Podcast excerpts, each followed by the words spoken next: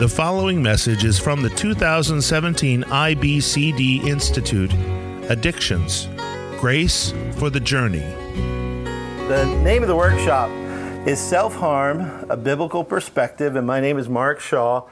You'll learn about me uh, at some of the uh, plenaries and that, so I'm, I'm probably not going to do a lot about who I am, but I think it's significant to tell you that I work right now as the executive director and a pastor at Faith Church, executive director of Vision of Hope, which is a women's residential ministry.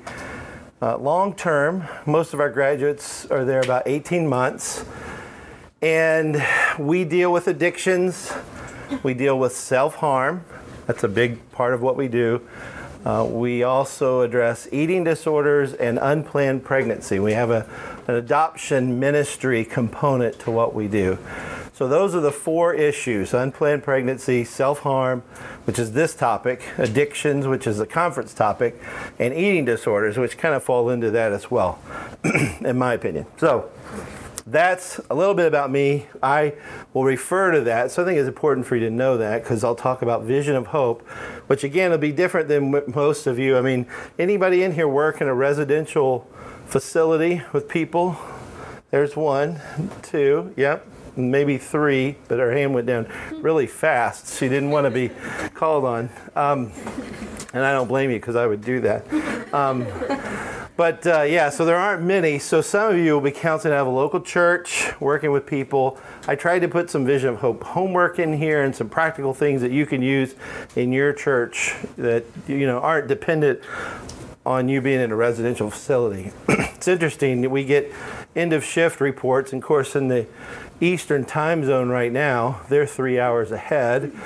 So I'm reading some of the end of shifts, and there's self-harm issues going on right now in our center, and it's it's difficult. You know, we watch our girls 24/7. Well, I say 24/7, not at night when they go to bed.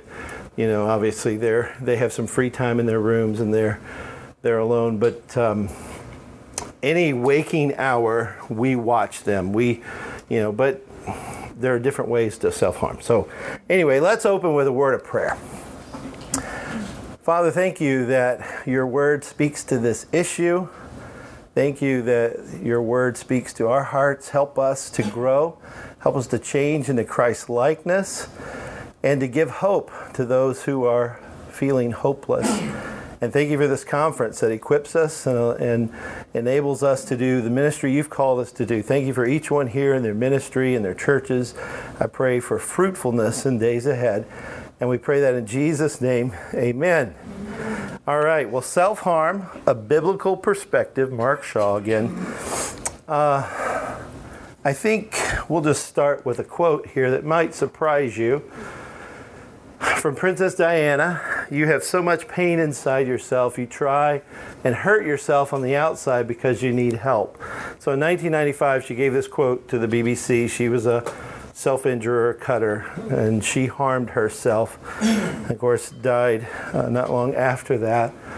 Uh, Hebrews 7 26 to 27 says, For it was indeed fitting that we should have such a high priest, holy, innocent, unstained, separated from sinners, and exalted above the heavens. He has no need, like those high priests, they had need, but he has no need, to offer sacrifices daily first for his own sins and then for those of the people, since he did this once for all when he offered up himself. And uh, for me, that's a central issue. And when you're dealing with self-injurer, is they're trying to atone for their own sins. They're trying to make it right. but we have a high priest. He didn't need to offer daily sacrifices for his own sins because he was sinless. Uh, but he offered himself up once for all of us. What's a you know great thought, and I'm not going to charge you any extra for this thought.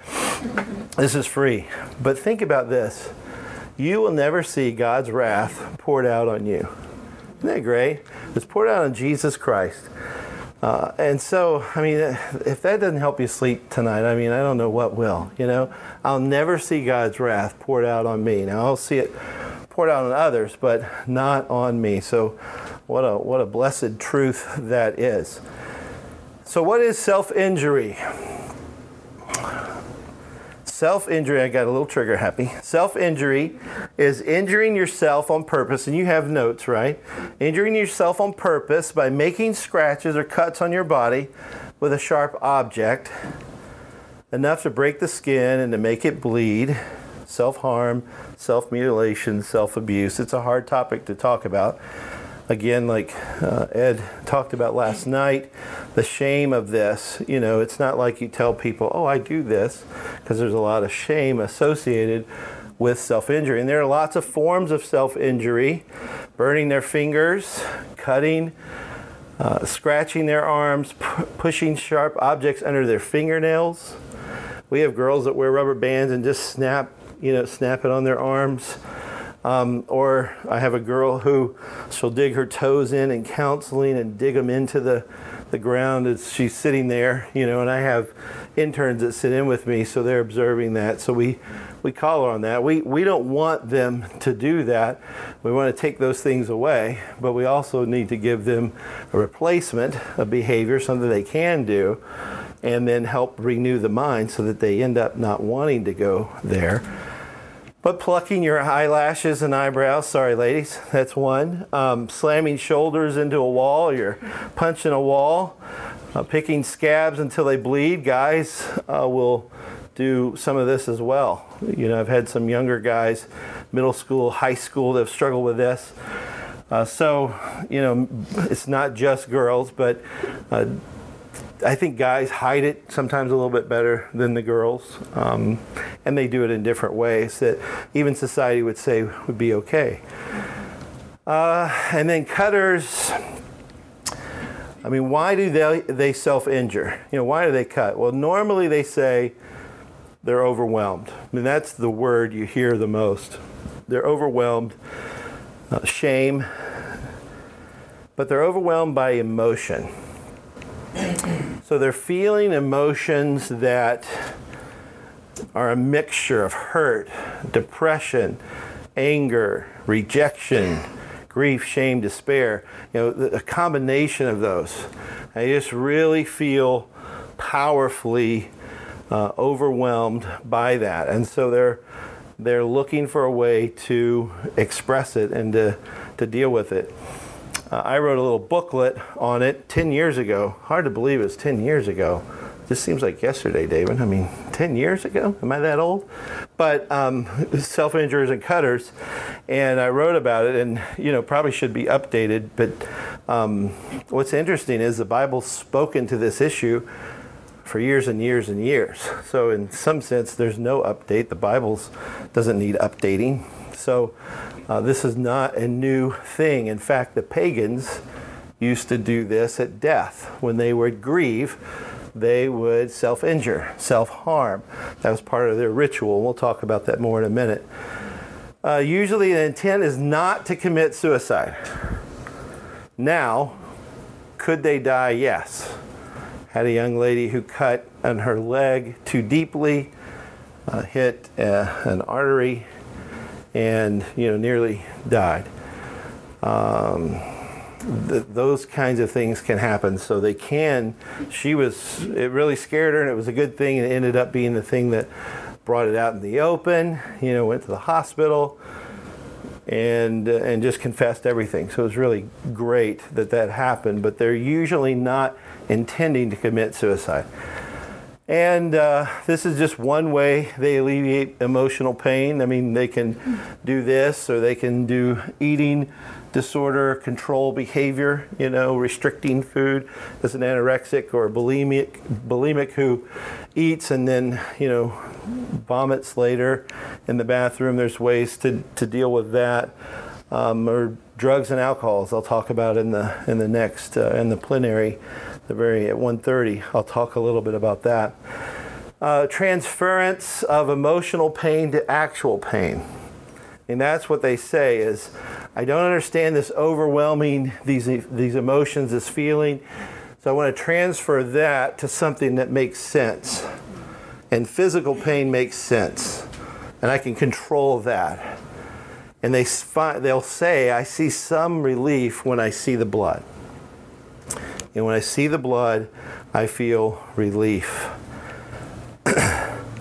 so they're usually looking to escape some type of pain. And with cutting, you know, it's, it seems strange to us, who those of us who don't like pain, but the pain is temporary. What comes later are the natural mechanisms in our bodies that provide pain relief. So the the heroin, if you will, the the drug relief in our bodies is, is what comes, and that's what they're looking forward to. So they're willing to deal with a little bit of pain to get to the uh, the pleasure that's coming from the from their own bodies. And of course, the more you do this, you're training your body to respond this way, and it, it just it happens a little quicker, et cetera, et cetera. So um, it's it's a difficult thing to deal with because it's the one place they've found comfort that quote unquote works for them. And then how does self injurers see themselves? Ignored, unappreciated by loved ones. They're self centered, you know, and I say that in, in a loving way. but I mean, they're, they're, they're thinking about themselves, so they feel uh, like if you're ignoring them, you know, and you're really thinking about yourself all the time, why in the world would somebody ignore me? You know, I think about me all the time, is how they're kind of thinking. Um, but ignored, unappreciated. Uh, sometimes they feel overpowered by other people. Again, overwhelmed, degraded by other people, especially teenagers who bully them or put them down. You know, teenagers will just find anything to that's different about a kid to to make fun of. You know, you wear glasses. You know, and they call you what four eyes, and you uh, you know you're skinny, you're fat, you're this, you're that, whatever it is. They're just looking for something uh, to make fun of, and some kids don't know how to handle that. Of course, if their home life is a wreck and they don't have a dad or a mom to help them interpret life biblically you know, they don't know what to do with that. So they just stuff it in, stuff the pain, and then they end up doing something like self harm to, to deal with it. Uh, so very sad. I mean, in, in many ways, they are sufferers. In many ways, they're sinners. And in some ways, if they're Christian, they're saints, right? Saint, sufferer, and sinner. I appreciate Dr. Mike Emlet's book on that, and I'll mention that in a minute. but on the saint, sufferer, sin. If you're not familiar with that, he has a book called, I think it's called Cross Talk. And is that right? Yeah, there's my scholar right there. Crosstalk, Dr. Mike Emlet, and uh, a great book to read just to think about when I'm counseling people. Am I, I'm talking to a saint, a sufferer, and a sinner. Because you want to handle those differently. You know, you don't want to treat a sufferer like a sinner and a sinner like a saint and a you know, you don't want to get all those mixed up. So you want to think about, you know, that and, and especially be compassionate for those who are suffering. And they strongly dislike themselves. That's what they'll tell you. They don't like the way God made them. You know, they want to be different. That's why superhero movies are so popular, right? I want to be different. I want to be I want to be someone who is powerful, who who's beautiful, who's you know handsome, strong, whatever it is that they perceive they're lacking. They they're not content with that. They want to be different. So they don't. They would say they don't like themselves. You'll hear that a lot when you meet with them, and if they've been abused and feel dirty and ashamed from how people have treated them, then certainly uh, that's going to be a reality. And so while we may misunderstand them, God never misunderstands a cutter. Psalm 139 reminds us that He formed them, He knows them even in the womb. And one thing we say at Vision of Hope is God never wastes your pain. And I think abuse, though it's wicked and horrible and never okay, abuse can end up being a redemptively good thing because it can bring people who are strong. Most of my girls in the program are really strong girls, survivors, and powerful people in a lot of ways They always want to tell me what to do anyway. and, um, and they, uh, the abuse in their lives have brought them to a place of weakness. And, and, you know, God doesn't waste that. He wants them to cry out to Him for help. So, in some ways, it can be very, very good for them uh, to see that they need a Savior and that they have a very good Savior indeed. So, uh, God never misunderstands them. Now, let's talk about self injury and addiction. Self injury and addiction. The thinking of a cutter is similar to thinking of someone who's struggling with drugs. It's a desire to remove unpleasant conditions from life, escape from pain to pleasure. By experiencing pain, then pleasure, right? Psalm 55 6, and I say, Oh, that I had wings like a dove, I would fly away and be at rest. That, that tends to be a heart attitude that I want to get away, I want to fly away, I want to be left alone. You know, an interesting proverb, Proverbs 18:1, talks about isolation. And whoever isolates himself, the proverb says, they're seeking their own desire. So community is big with a self harmer, self injurer.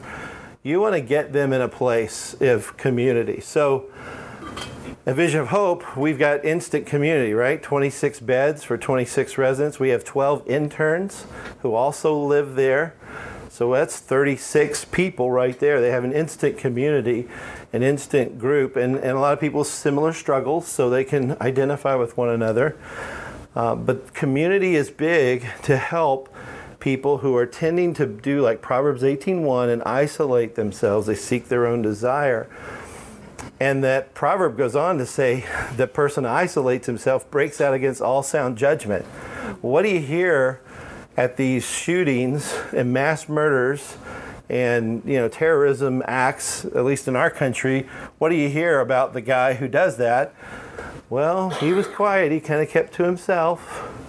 You know he was a nice neighbor. Of course he didn't bother us any that's kind of what they're saying. But they're commenting on somebody who chooses to be in isolation away from community and that's a warning for you and I not to isolate ourselves. And the self harmer will hide this. That's how you know that they know it's wrong. Because why not just self harm? If it's okay, just, just do it right here in front of everybody, you know. But they go and they hide it. We rarely have a girl who self harms in front of the other girls. Now, they will in the snapping the rubber bands or digging the toes in in those ways, but they won't cut in front of the other girls. They go and they hide that. So that's how you know why would you hide it if it were okay, right? so you want to help them to see this. You want to bring it to the light. The action's often planned. And what the world would tell you is it's impulsive or compulsive behavior. OCD kind of behavior, but usually it's planned. Now, it could be that there's an emotional response, they feel overwhelmed, and they just go and they've learned to do this so well. They know right where the knife is. We have all the knives counted at Vision of Hope. After every meal, the girls do meal prep. We count the knives. We have to have all eight knives back in the drawer, you know.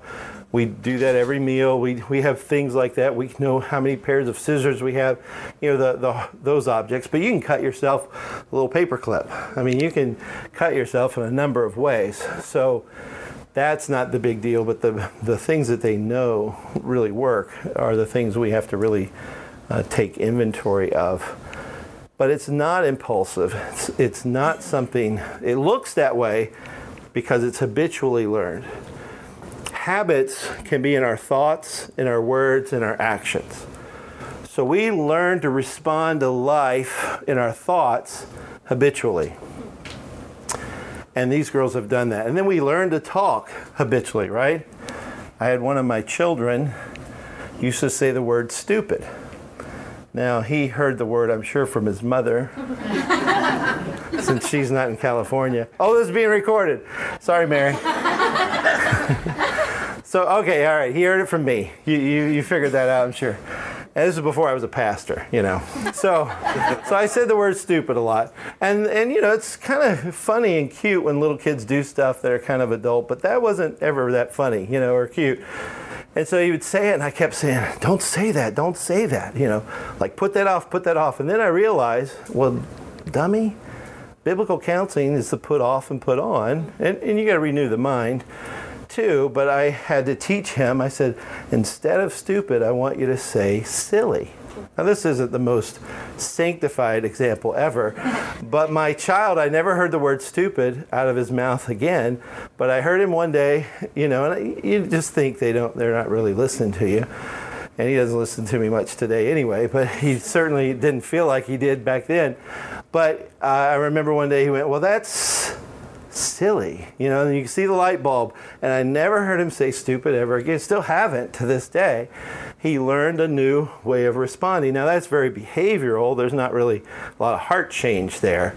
But that's the, the power of what we're talking about with new behaviors, which is why Vision of Hope, we're taking away what they used to do, but we're trying to give them replacement things to do to pray, to spend time in Scripture, to talk to community, to not hide and keep things that are shameful in the dark, but to bring them to light.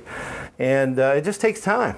You know, again, our typical graduates, 18 months there. We had a girl that was there three years who graduated. So, you know, it just takes time. I mean, a lot of these girls have been abused and mistreated.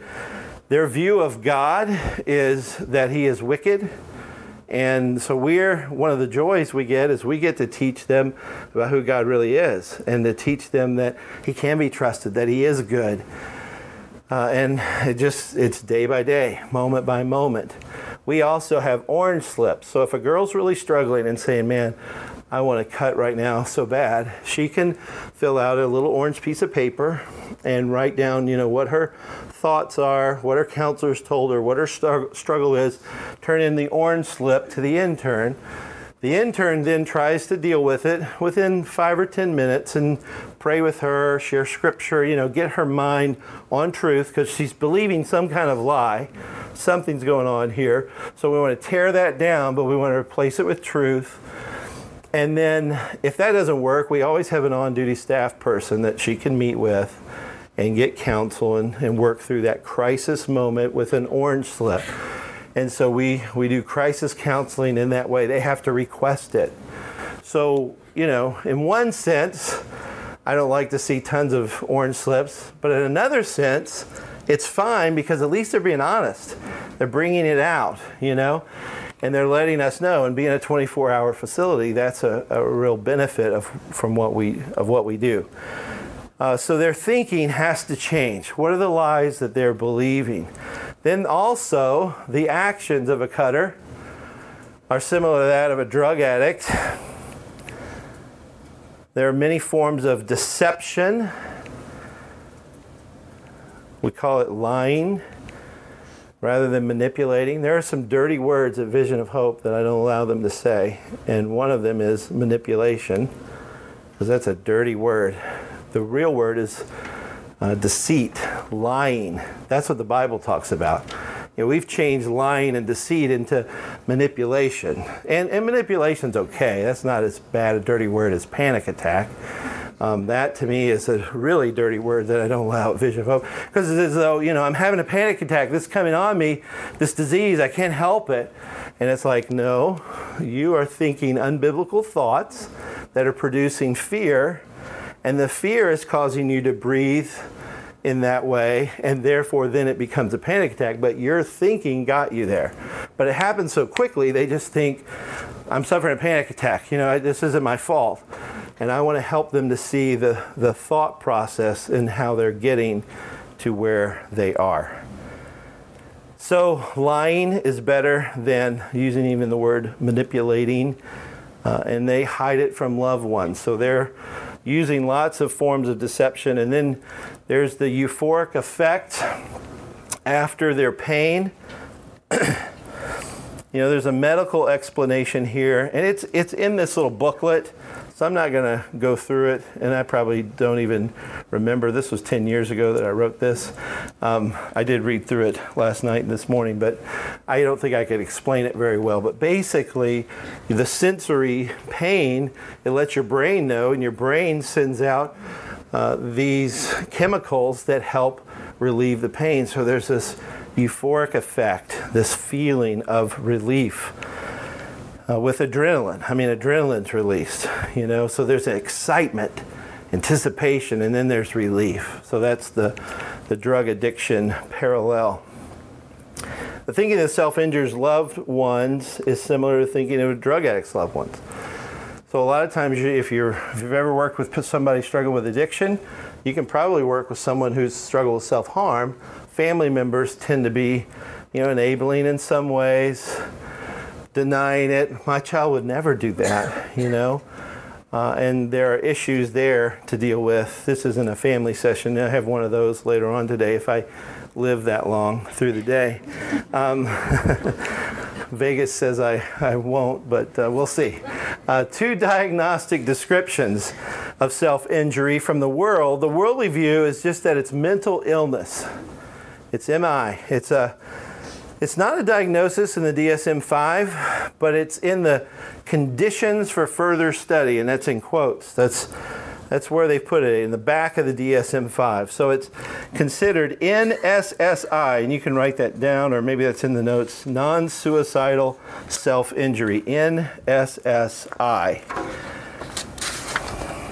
And it's often associated with borderline personality disorder, BPD, and or major depressive disorder.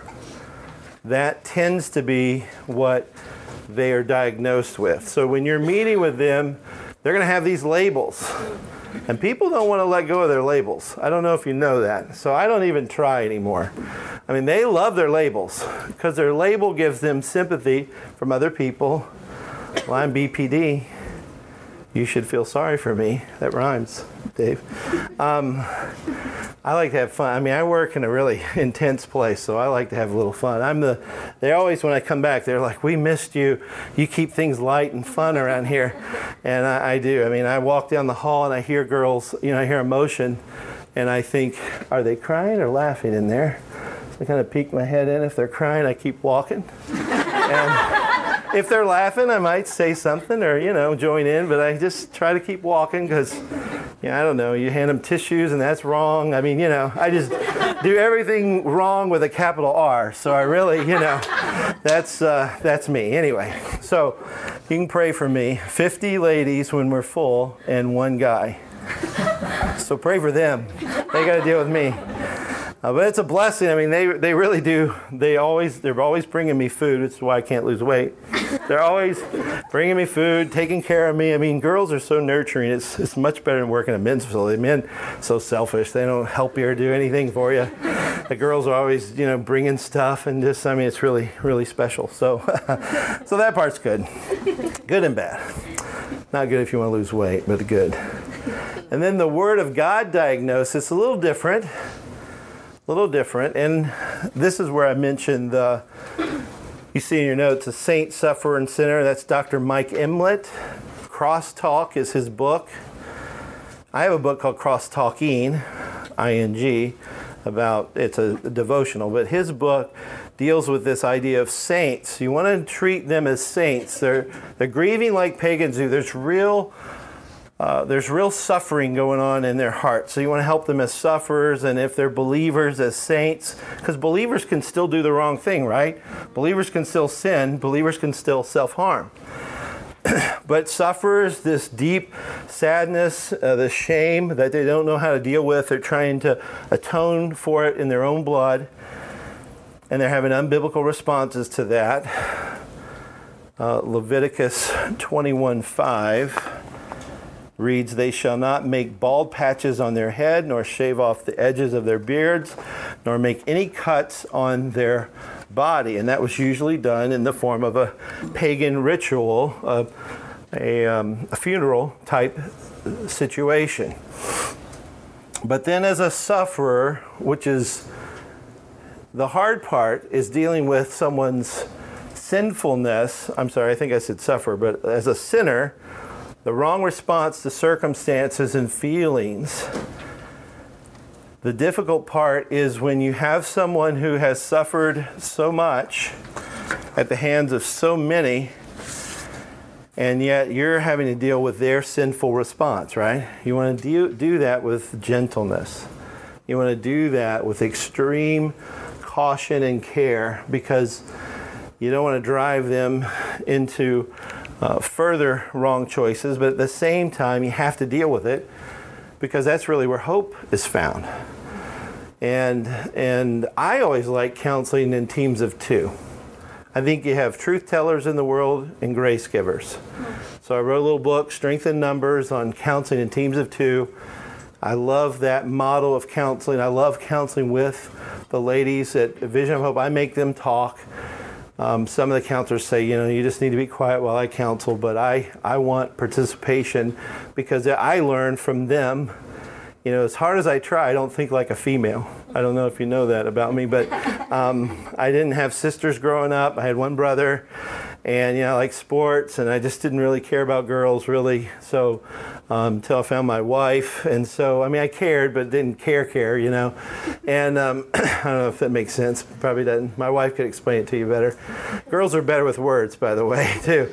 Um, but the uh, the mission in life for me now is uh, I want to help these sinners who have been sufferers and are saints to know the gospel and to know the one true God.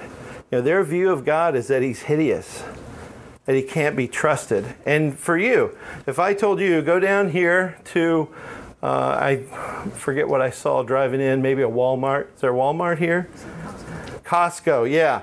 You go down to Costco and you and I say, take your purse, ladies, or your wallet with your most treasured belongings, give it to the first person you see that it looks hideous to you. You know, give them your purse and your wallet and say, I'll be back in four hours to get this. Would you do that? You know, hopefully you would not do that, right? You'd say, I'm not going to obey that command because your view of that person is they're not trustworthy. You don't know them. And from what you can tell, they don't look too trustworthy to you. So why would you give your purse or wallet to them? Well, it's the same thing when we're counseling. The girls come in a Vision of Hope, they, they don't know God, and they think God looks hideous. They think he looks untrustworthy. So they're not going to give their lives to Jesus on day one, you know? The joy we have is to disciple them, to teach them who God is, to open the Word to them, and pray the Holy Spirit would open their eyes and enlighten their hearts so they begin to see the one true God for all His splendor and glory and His love for them, and they begin to trust Him not only with their purses, but with their own lives. That's, that's what we're dealing with in this. So you want to be patient, patient with them all. And God offers hope God offers hope to the cutter. And you see that hope in confession and repentance. I love Proverbs 28 13, one of my favorite verses. Whoever conceals his transgressions will not prosper. That's the shame. That ties in with the shame, right? You conceal it, you hide it, you, you, you push it under, uh, you're not going to prosper. But he who confesses and forsakes them will obtain mercy. They won't get what they deserve. What a, what a beautiful picture. But it, it involves the lips, confession, and it involves actions, forsaking. Sometimes we just take the lips and what they're saying as repentance. But that's the first half of this verse is confession. The second half is the action. So we have a lot of girls who say the right things, but don't do the right things. We're helping them, training them to not only say it, but to do it. And Ed just talked about that in the plenary. and then a new identity and a new heart. What a glorious truth in Christianity, right? I mean, other religions don't really give you a new identity. But if anyone is in Christ, he's a new creation. She's a new creation. They don't have to identify themselves as a I'm a self-injurer. I'm an alcoholic. I'm an addict. I'm a that's your old person. You're a new creation in Christ. So that's no longer identity. Is that part of your story and your past? Yes. Are we pretending it's not there? No, it is there. But I'm a new creation. And then the blood shed once and for all by the Savior Jesus. And we started with the first those first two verses they're listed Hebrews 7 but I love 1 John 1 7. If we walk in the light as he is in the light, we have fellowship with one another, and the blood of Jesus, his Son, cleanses us from all sin. Now, here's a problem they don't feel cleansed. You know, they feel these emotions. They're still dealing with, that's one of the end of shift reports I read today, still dealing with some of the abuse of the past and afraid to have the lights out has two roommates in the same room, and this young lady's afraid to have the lights out, so she wants a night light. Well, the other two can't sleep. So, you know, we've got glorious um, conflict resolution opportunities here. Um, so, what do you do? She's dealing with the abuse. She's brand new in the program compared to the other girls who've been there a while. You know, how do you work this thing out? Those are the some of the joys that we have, and thankfully I'm in California, so um, they can deal with that. Uh, but it sounds so compassionate. Um, I become a cynic, uh, but no, it's it is. It, you know, in some ways, you want to teach those roommates to be loving of this young lady, right? But you also have to help the young lady to see that you know if people can't sleep, they're not going to be functioning well, and then we're going to have greater problems. So it's it's one of those things. It, it's learning how to trust God for her. So that's what the staff team is working on. Now, biblical hope for self injurers. Well, we have counsel that we can offer by beginning with hope for the hurting I remember counseling a young guy, and he read the booklet. This is probably about nine or ten years ago in Birmingham, Alabama. And he said, I had no idea this problem existed thousands of years ago. He said, I thought this was just a new thing. So, what it helped him to see is God. You know, he had no concept of really of God, he wasn't a believer, but he, he recognized God has dealt with this. God knows about this. God knows you and He knows your heart. Ecclesiastes 1 9 and 10 what has been is what will be, and what has been done is what will be done. And there is nothing new under the sun. Is there a thing of which it is said, See, this is new? It has been already in the ages before us. So, nothing new under the sun. And then I opened up other scriptures like Leviticus 19 28. You shall not make any cuts on your body for the dead or tattoo yourself. I am the Lord. And I already read Leviticus 21 5. But this is a problem God's addressed with his children for thousands of years. And God treasures his people and wants the best for them. So you have to keep in front of your counselee, in front of their eyes. God wants his best for you. And your comfort, your control, your coveting this cutting behavior is not God's best for you. You are the sons of the Lord your God. This is Deuteronomy 14, 1 and 2. You are the sons of the Lord your God. You shall not cut yourselves. So this is for believers, right? If we apply it to today, you shall not cut yourselves or make any baldness on your foreheads for the dead, for you are a people holy to the Lord your God, and the Lord has chosen you to be a people for his treasured possession out of all the people who are on the face of the earth. So we are called to be set apart, to respond differently to life's suffering. To me, this is what separates the men from the boys and the women from the girls. In Christianity, a mature believer is someone who understands how to handle suffering. And isn't trying to pray themselves out of it. I, I said a lot of this last night in a workshop, but I think sometimes a lot of us wake up in the morning and our prayer is, God, today, we don't pray these words, but God, today, wrap me in bubble wrap. and may, may I not even get pricked or hurt in any way.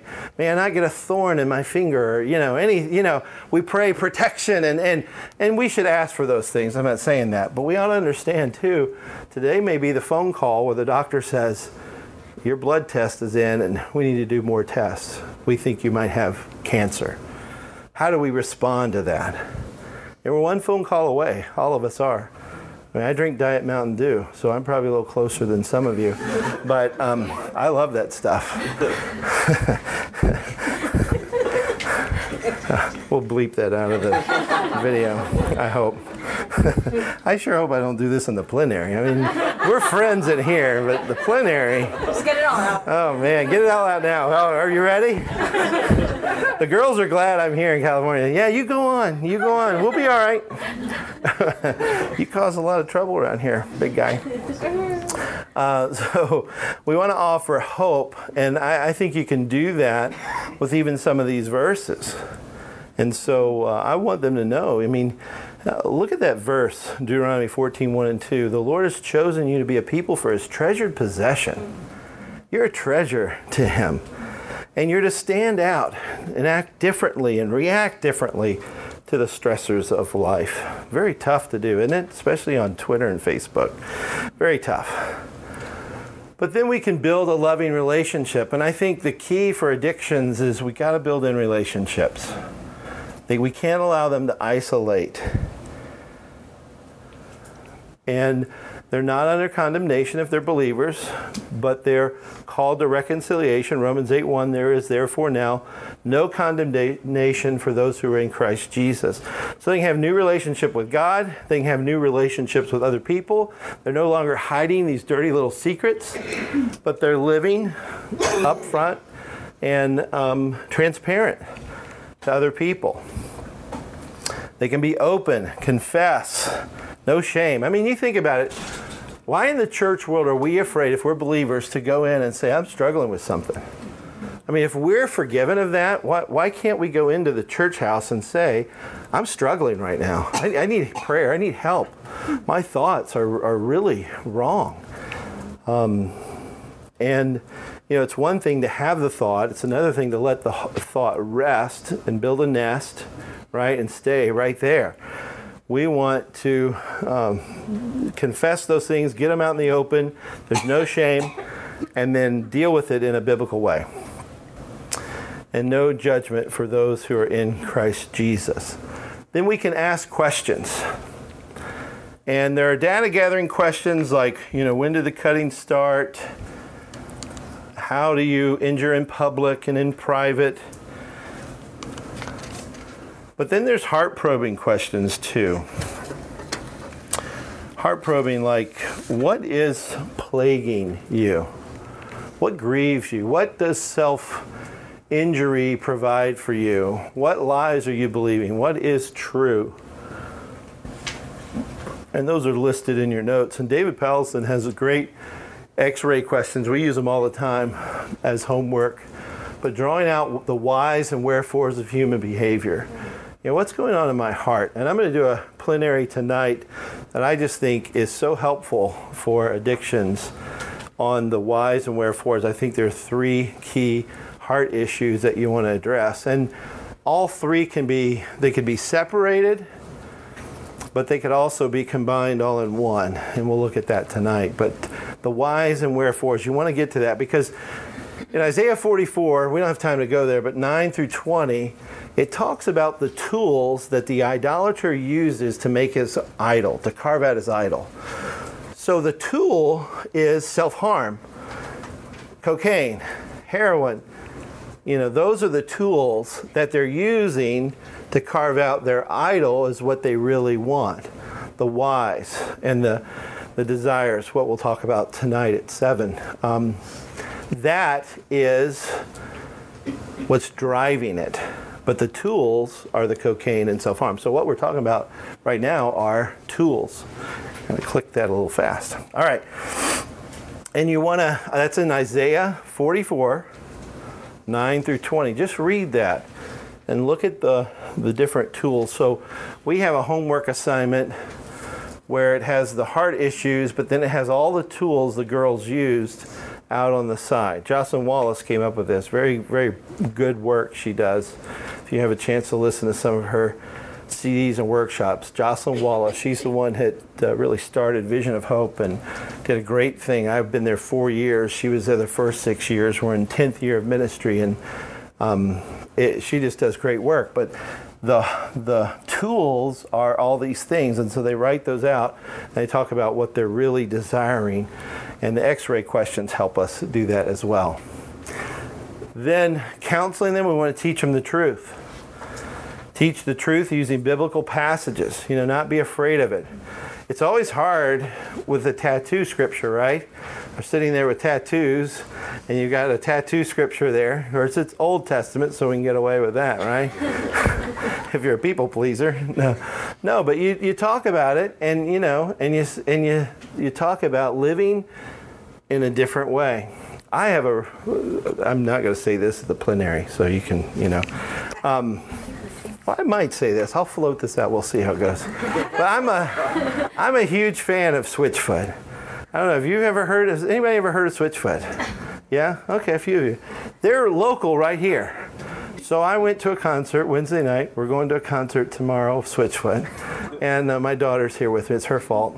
okay, it's me. I'm the fan. But um, but I they have they have songs. They're involved with a ministry called "To Write Love on Your Arms" or "Love on Our Arms," and, and it's about self harm and writing love, not tattoos. But he has a lyric in one of his songs. The only tattoos I have are scars, and my name is written in your heart, or your name is written in my heart. That's how it goes. Um, good thing I'm not singing it. And he, um, I mean, I just really appreciate those guys because they talk about pain and suffering, and that's their album is where the light shines through is in the dark places, you know? So these are opportunities we have that we don't want to miss. You know, they're dark places, but that's where the light shines through. And I enjoy having those opportunities. This uh, nightlight situation at Vision of Hope right now is an opportunity, you know, to teach and to help the roommates, to help her to deal with a very dark thing that, that's coming up in her mind at night. She has roommates. She doesn't know these girls in the room. You know, who's to say they might not try to abuse her? Yeah, how does she know?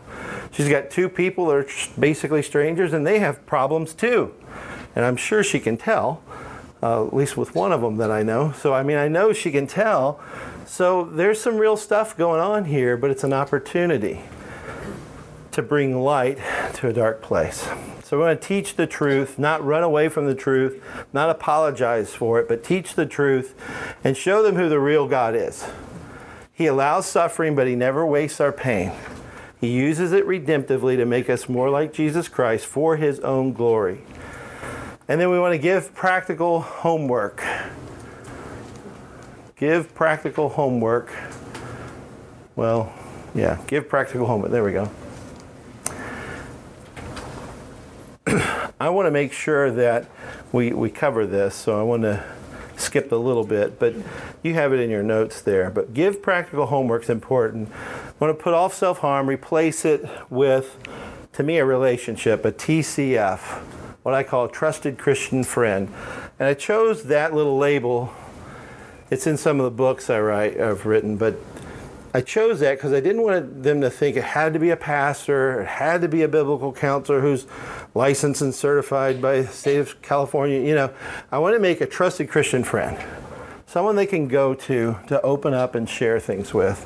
In some cases, that could be a spouse, but generally, it's someone who's not married to them, someone they can go to who's more mature. You know, Galatians 6 1 and can restore them uh, back to usefulness for Christ. and they want to we want to get them to memorize scripture. We want to get them to be honest, to pray out loud. And to pray the scriptures. I want them to hear it. Some of our girls we have walk around because when you're walking and you're praying out loud and you're reading something, you're engaging almost all of your senses. So the circuits in your brain are all locked up. So there's no room for anything else to come in. And so they'll go out, we have a pond in the back, and they'll walk the pond. So they're walking, they're reading, they're talking, they're hearing their, their own voice, and all the circuits are engaged. And Dr. Hodges, who you'll hear, uh, he's our medical director. So what a blessing at Vision of Hope to have that guy uh, on our team, you know. Uh, but that that's um, some stuff Charlie's taught us, and it's just great. So you want them to engage, lock up these circuits so that nothing else can come in. And then I believe in singing praise songs out loud or switchfoot, either either one. Um, but there is a difference in those songs, and I do like them loud. But um, all right, mind renewal, renewing the mind, changing the attitude. You know, the put off, put on gets emphasized a lot, but verse four chapter 4 in Ephesians, verse 23 is the renewing the spirit of the mind, the attitude of the mind. We've got to renew that. They've got to, the way I say it is, they've got to hate what they once loved, they got to love what they once hated. Or they might say, well, I never hated it. Well, you, you did, but you just, you know, are denial. But they got to love what they once hated. They got to hate what they once loved. So for me, I have some things in my life that I now hate because I love Jesus more. and you just make choices, you make sacrifices in that way. And it's hard. It's it's difficult. But mind renewal is so important. So I don't want them to be self reliant. That's what the cutter's doing, relying on themselves to atone for their sin by their own blood. And I want to address a victim mentality. Many times they feel like victims. I've already described that with the panic attack thing, but they feel like they are victims. And then, you know, if I'm a victim, and Maggie, if it's your fault and I'm a victim of you, then you're the one that needs Jesus, not me. Mm-hmm. So if I think like a victim and I'm truly not a victim, I mean, there are true victims, right? But with somebody who's really, they're responsible, but they think that it's Maggie's fault. Maggie's one of the sweetest people I know. And they think it's her fault. Then they think, well, she needs Jesus because I'm the victim here. But you, you got to help them to see they're the problem, right? Not Maggie. I'm the problem. So the victim mentality is something in addiction counseling you've got to address. And they'll use words, Ed referred to it, and I said it last night the uh, Aaron and the golden calf. You know, we threw in the gold and just out came this calf. Like, you know, it just happened. That's the victim mentality when people are truly responsible and they need to be held to that. So blame shifting ties in with that, and then teaching them where to turn when their powerful emotions of disappointment, anger, sadness arise. Where do they go?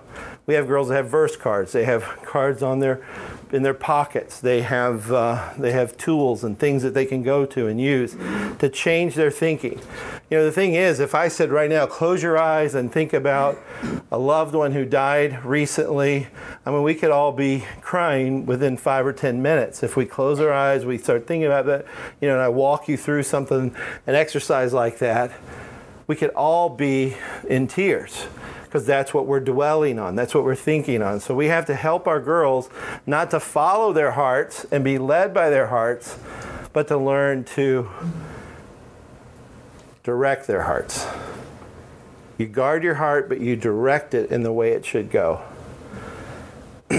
Don't let them follow their hearts. And then you see in your notes the VOH consequence homework. I really love this. Please read and print out.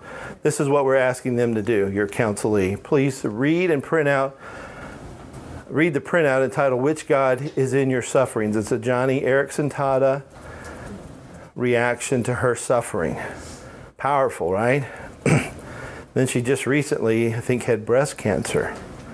So here she is, a paraplegic, and then in the last couple years has battled breast cancer.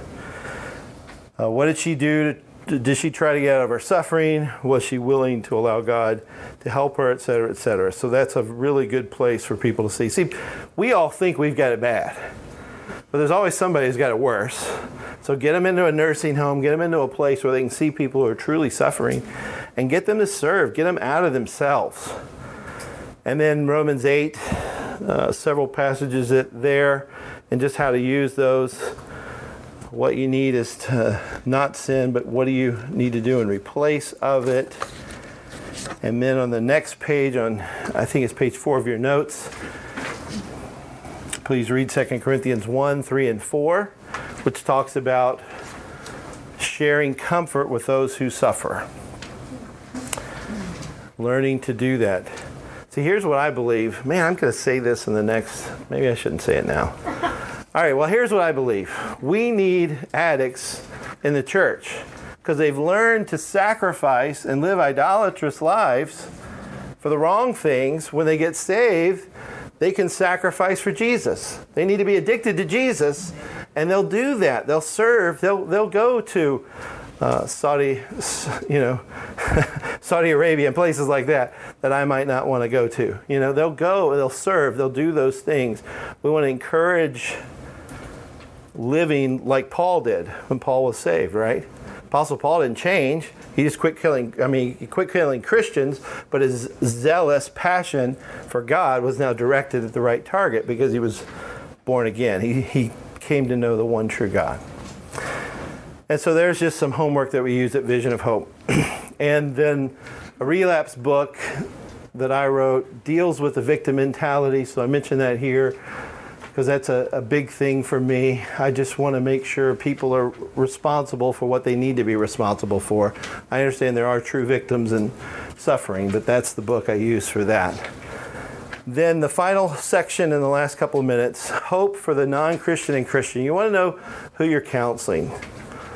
But you're really you're seizing an opportunity to present the gospel to non-believers for all sin and fall short of the glory of God, Romans 3:23. And the gospel is so good. Such a good message. It's our because of our sins we're alienated from God. We're headed to eternal destruction. We cannot save ourselves. We do require a savior. And the blood of Jesus was shed. So you have to teach the atonement to them because they don't understand the blood of Jesus was shed once and for all for the forgiveness of sins, all sins, yesterday, today, and forever. Jesus suffered and died for all sinners who trust in him. And, and uh, the Lord calls for sinners to repent. Again, there's at Proverbs 28 13. And so you have a lot of unbelievers in this. That Jesus alone saves us by grace through faith in Him. It's not a result of our own doing or of our own good works, Ephesians 2 8 and 9 but God is faithful to forgive and cleanse us from all our sins. He's giving us a new heart, new desires, new motivations. That's that renewing the mind part. You know, we're not just mechanical robots putting off and putting on, but God creates in us a desire for new things. We have a few testimonies on our Vision of Hope website of girls that have been transformed by God's grace and they're wonderful to watch. And then a lot of those girls are serving now. One is in the Dominican Republic. Uh, it's just neat to, to see that. So that's for unbelievers, but guess what? For believers, we seize an opportunity to remind them of the gospel, right? Because they forget. And in your sanctification, you can live as though you're an unbeliever because you're trusting in yourself, you're trying to work and do it all yourself. So I have some girls I got to ratchet down because they're trying to control everything, do everything, fix everything, and they're making themselves crazy because they're not learning to rest and to trust in Christ to help them to do that. Now we are to work out our salvation with fear and trembling, but that but it's God who works in us both to will and to do for his good pleasure. So there's that tension, that balance there. So trusting God even when they're a believer, there's Proverbs 3, 5 through 8. I like to actually read that and then go backwards and work backwards with healing to your flesh, because I have girls that say, you know, I want healing. I want you want that. We'll work backwards. If you want that, that's the goal. Then what do you need to do? You don't need to be wise in your own eyes. You need to fear the Lord. You got to turn away from evil. You can't pretend that evil's good. You can't entertain these lies that say I can go back to this boy. I mean, our our girls' main problem are, are boys, and not boys, but their heart toward boys, to fix them, to rescue them, etc., etc. and then you work backwards all the way uh, to trusting the Lord and not your own understanding. I mean, God teaches us to doubt ourselves. You know, if you're walking around trusting yourself, you're you're missing the point of being a Christian. You need to live in community and doubt yourself and trust in God, and you need people to help you, trusted Christian friends. And then, uh, does a Christian need to punish himself for his sins? No, Jesus is the propitiation. I wanted to throw a big word in there for you so that you knew I knew one, because um, I am from Alabama. No offense, Maggie, but you know. Um, we talk funny down there. I'm not down there now, so I don't have an accent, but I'm down there, it comes back. Uh, only Jesus was qualified to satisfy the wrath of God. So even their attempts to shed their own blood, they're not qualified. They're sinful. So what you're doing is utterly ridiculous. It's not going to accomplish the goal. God's not pleased with that because you're not perfect. And they can see that. Our blood is insufficient. so we restore hope by empowering the Christian with the truth that their maladaptive thoughts, their maladaptive words, their maladaptive behaviors can be replaced by God's grace. I already quoted Philippians 2 12 and 13. Work out your salvation. Uh, for it's God works in you both to will and to do for his good pleasure. And remember, remembering that there is a new way to be human. That's a Switchfoot song. One of you caught that. New way to be human. I really do like those guys. I think they're modern parable tellers. It's really neat because unbelievers will be sitting there singing, thinking songs about a boy and a girl, and they're talking about a relationship between the Creator God. But um, not all their songs are great, but 95% of them are. Um, new way to be human, to live for Christ, bringing forth abundant life. So, not just to be saved and sit on an island by myself, but these girls have gifts abilities that they can share with the body in a local church setting. And that's what we're, we're after. Let's pray. Father, we thank you that you saved us and you've given us eternal life. Help us to live in that way, knowing that we are princes and princesses, not in the uh, prideful way that that might appeal to us, but in a way that we know you love us and care for us and we can trust you. And help us to be faithful as we work with those who self injure. Help us to, to point them to Christ and to His love and to share His love with them as saints, sufferers, and sinners. And we pray all that in Jesus' name. Amen. Amen. Amen. Thank you, guys. Copyright 2017, IBCD, all rights reserved. More free resources are available at www.ibcd.org thank you